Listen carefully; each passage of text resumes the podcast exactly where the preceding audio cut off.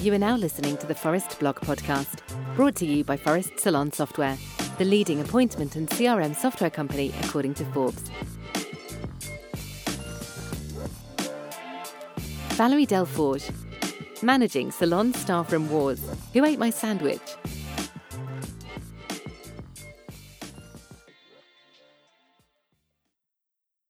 As grown ups, and some of us mature people, you would think that salon staffroom wars wouldn't be a problem, that everyone would be responsible and somehow, well, adults about their environments. Yet, as if you didn't have anything else to deal with, here's the latest in the list of managers' headaches. Who ate my sandwich? The underlying effects of salon staffroom wars. Valerie starts with a story. Not too long ago, I got a call from one of my clients. The situation she was coming to me with she didn't know whether to laugh or cry about it. Valerie, I have a staffroom war going on. It's getting out of control, and I don't know what to do. I have a team member who comes in with a packed lunch, and by the time she goes on break, it's been eaten. It has been happening literally every day for almost a month now. She has her name on the box and even hides it underneath the others in the fridge. Regardless, it has vanished by the time she gets her break. I suggested that she took it in her room so no one could steal it. I've even given her money so she could go and buy a new lunch, but understandably, she's getting rather upset about the whole situation. I could understand why this team member felt annoyed. After almost a month of upsettingly no lunch, we were to deal with this quickly. It called for an investigation. The situation was escalating to war. A classic case of who done it. For the sake of the story, let's call this team member Melissa. Melissa, well, let's just say she was quite vocal about it. She refused to cooperate because, as far as she was concerned, she had the right for her sandwich to belong in the fridge. However, after seeing that the manager wasn't dealing with the situation in a way that she thought was efficient, and to be fair, a month is a long time, she took it upon herself to start hiding other team members' belongings. You won't do anything about it? I will. It was like a treasure hunt. From shoes to coats, anything would go. Nothing was ever stolen, but everything was misplaced or moved. That didn't stop the culprit, who was either taking the piss or wanted to keep irritating Melissa. The sandwiches were still disappearing. Team dynamic and leadership issues.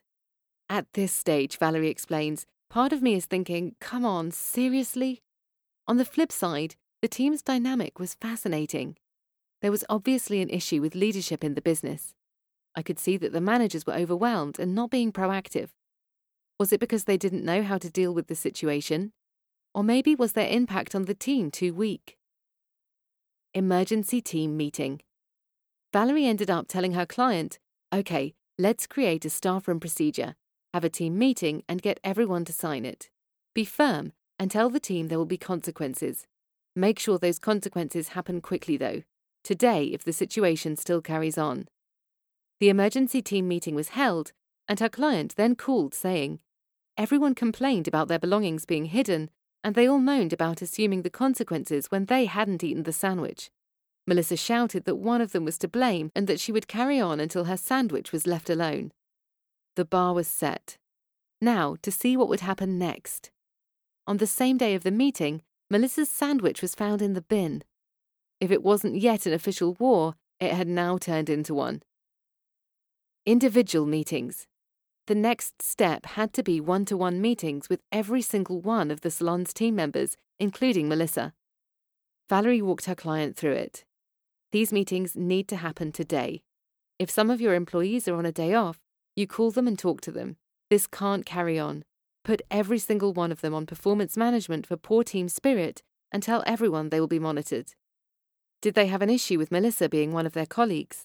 Did they like her food so much that they eat it? What did they think of the situation?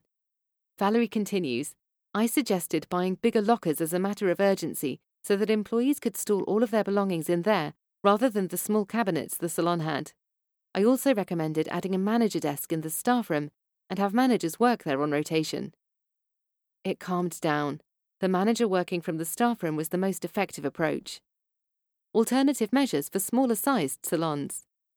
In this situation, the staff room was luckily big enough to have added larger lockers and a manager's desk. Not all salons have that luxury.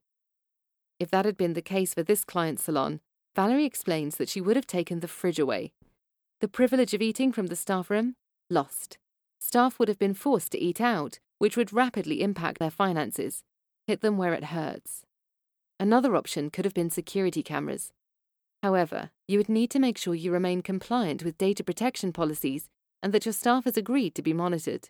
For instance, EU businesses would have to be GDPR compliant.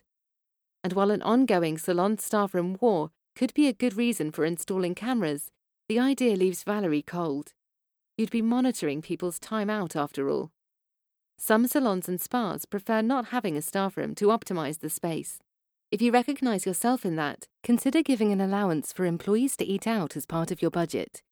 Even negotiate discounts with local restaurants and cafes.